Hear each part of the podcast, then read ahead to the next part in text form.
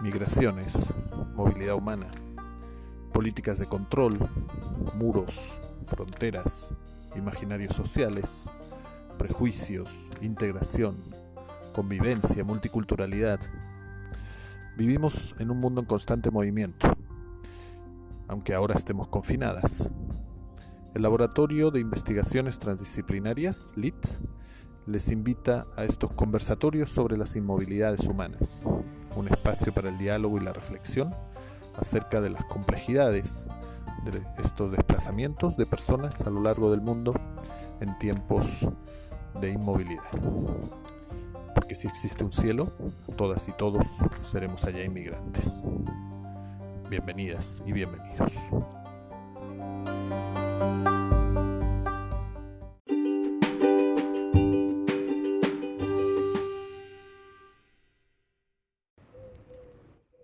Antonio, pues muchas gracias por, por tu relato, por tu experiencia, por compartirnos tu, sentir y tu conocimiento al respecto de, estas cuestiones que son sumamente no solo interesantes, sino eh, de relevancia en los momentos actuales.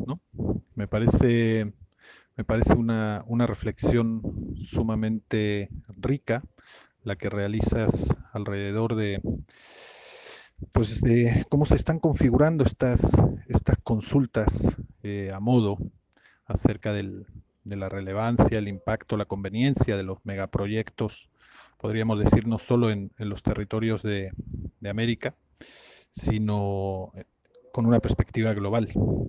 Y también justamente cómo, cómo identificas dentro de estas, de estas consultas una especie de diálogo, a veces de sordos, ¿verdad?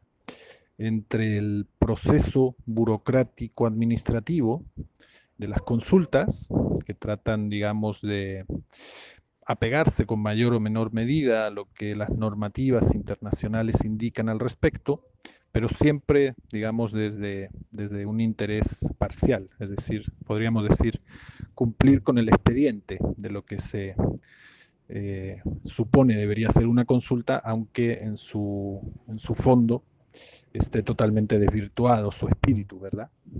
Y cómo esos procesos burocráticos administrativos entran en muchos casos en conflicto con las prácticas de decisión interna de las comunidades o de las mismas prácticas de conservación que tienen sobre esos territorios.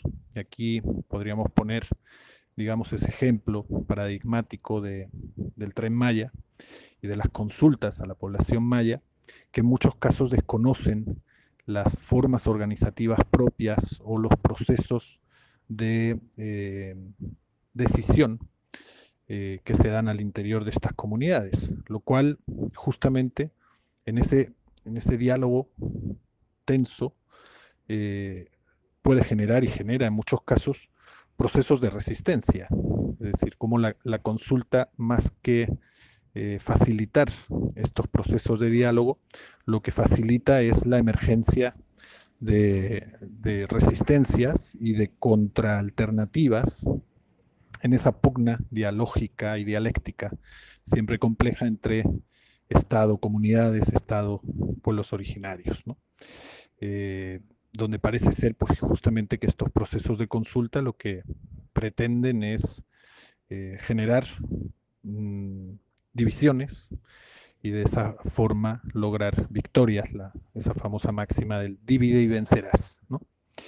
Eh, mi reflexión quiere llevar un poquito eh, el, foco a, esta reconstrucción que haces epistemológica y eh, práctica sobre los tiempos, el tiempo histórico, el tiempo biológico o biocultural, como mencionabas, y también el tiempo político, que parece que es justamente el que eh, está mediando los procesos de consulta, los intereses, podríamos decir, puntuales y coyunturales, más que las perspectivas históricas o de largo plazo.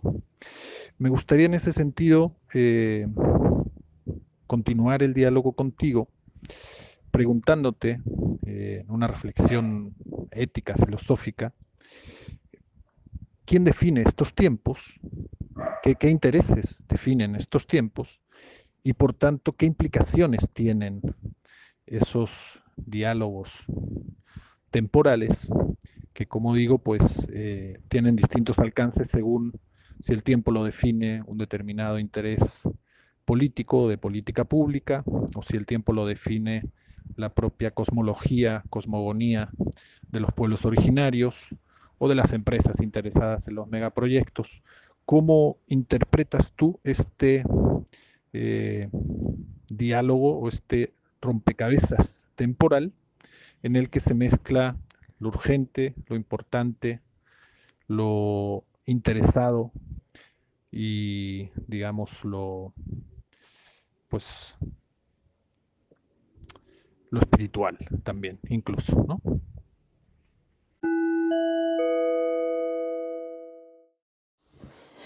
Querido Sergio, querido uh, oyente de este diálogo continuo en tiempo y espacio, pero continuado en sentimientos alrededor de preocupaciones por la inmovilidad, ¿no? diálogo de la inmovilidad en, tiempos de pandemia.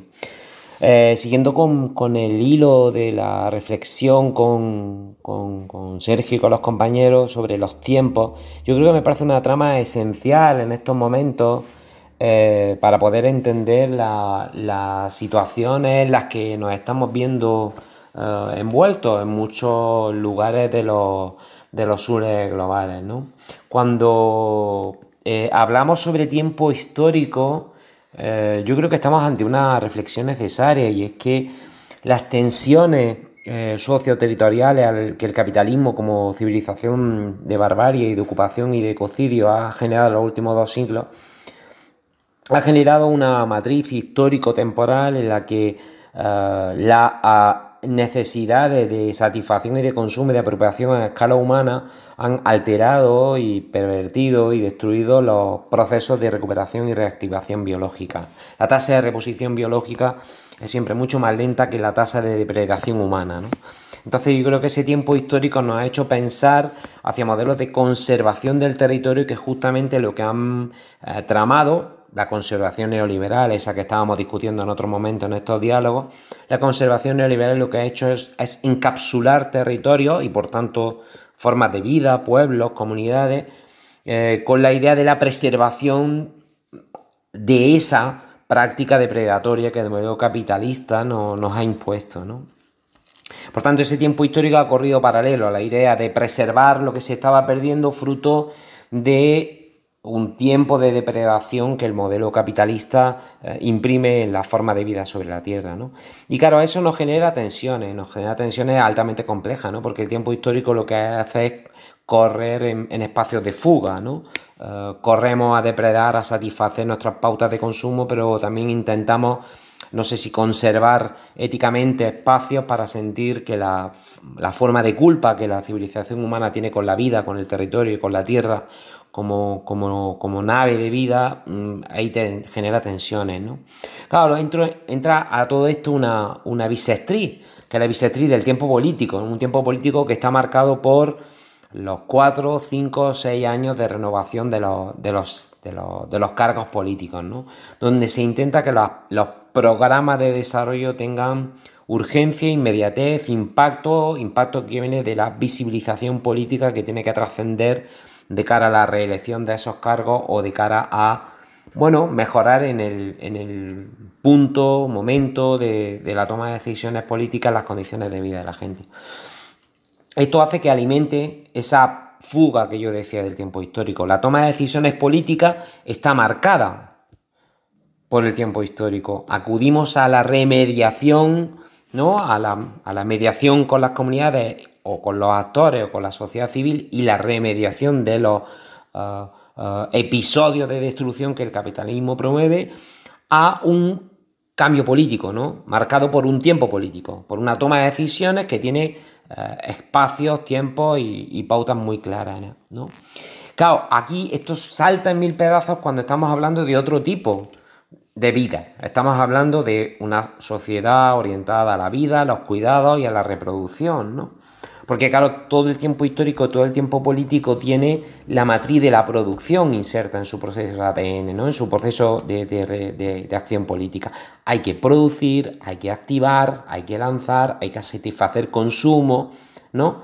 Y claro, cuando esto está, eh, eh, está marcado por las comunidades que tienen otros tiempos bioculturales, otras memorias del territorio, donde la producción está sometida a la marcada fuerza de la reproducción, estos tiempos saltan en mil pedazos. Aquí no estamos hablando de tiempo político, estamos hablando de una toma de decisiones comunitarias, con errores, ¿eh? evidentemente. Nadie es perfecto, nadie es ecológicamente inocente, como he dicho muchas veces, pero con la necesidad de responder a las necesidades de producción, de reproducción, perdón, a lo que las comunidades están demandando en su forma de vida.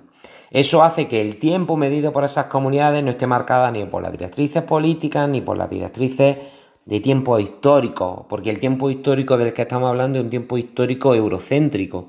Estaríamos hablando de cómo medir los tiempos históricos en cada comunidad, que no tienen evidentemente las, mismas matrices de medición.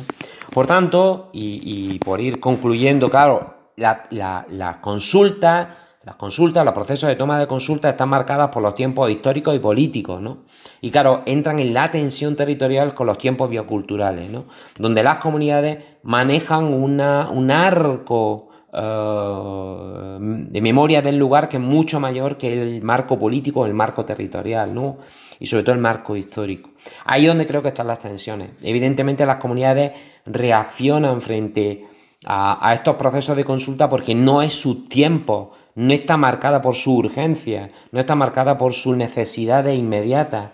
Sus necesidades están eh, definidas por contextos de reproducción familiar, de comunidad campesina, de comunidad rural, y esos tiempos no van con la urgencia con las que la sociedad capitalista, eurocéntrica, la civilización que entendemos que está marcada por la modernidad capitalista, nos urge a los demás a producir y consumir cuando seguramente muchas de estas comunidades están orientadas no tanto a, están orientadas a producir para reproducirse, no tanto para el consumo, entiéndete como el consumo un acto de apropiación de recursos para la generación de mercados extralocales, extraterritoriales para la venta y la acumulación de renta. Creo que aquí está la tensión, o esta es uno de los espacios de tensión. La tensión en que los que viven el territorio no lo viven desde la urgencia histórica ni desde la urgencia política, lo viven desde otras formas de urgencia territorial y política que tienen que ver con otros modelos políticos. La figura del Estado, de la democracia, de matriz profundamente eurocéntrica y convertido en universales globales que no tienen por qué ser asumidos por todos los pueblos del mundo, es un universal que se ha construido desde, Europa, hace que las otras formas de gobierno, formas comunitarias, consejos territoriales, consejos del, del lugar, tengan sus propios marcos temporales, territoriales y bioculturales de toma de decisiones. Las consultas pueden ser vistas como un proceso de participación para estas comunidades o pueden ser vistas también por un proceso de imposición de tiempos políticos que no están en su lógica constante y diaria. Creo que por eso tenemos que entender que tienen su matiz este tipo de consultas, pero cuidado, hay que adaptar los tiempos, las tomas de decisiones a los sujetos en los que participan. Y creo que ese ejercicio todavía está muy, muy, mucho por hacer. Mucha buena voluntad, no la discutimos, pero esta buena voluntad tiene que traducirse en prácticas políticas en el territorio, prácticas bioterritoriales de toma de decisiones que estén marcadas por los tiempos de las comunidades también, no solo por los tiempos de actores externos como son actores políticos, actores históricos, que lo que quieren es acelerar la producción o lo que quieren es acelerar la conservación de estas comunidades a veces como meros relictos del pasado, a veces casi parques temáticos bioculturales, cuando realmente cumplen una función esencial a la hora de mantener la vida sobre la Tierra, mantener la vida hacia el futuro. Mantener la vida hacia un escenario para que cuando toda la pandemia acabe, de verdad tengamos que pensar de nuevo que nuestra eh, apocalipsis civilizatoria a la que nos estamos abocando Hay un libro reciente que, recomiendo mucho de, un compañero que se titula Petrocalipsis, ¿no? de, Antonio Turiel. Seguramente nos va, nos va a hacer entender que este horizonte nos tiene que hacer cambiar tiempo, urgencias, necesidades y formas de producción. Primemos la reproducción, los cuidados, las atenciones a los seres y a las comunidades, más que los tiempos de urgencia política. Gracias.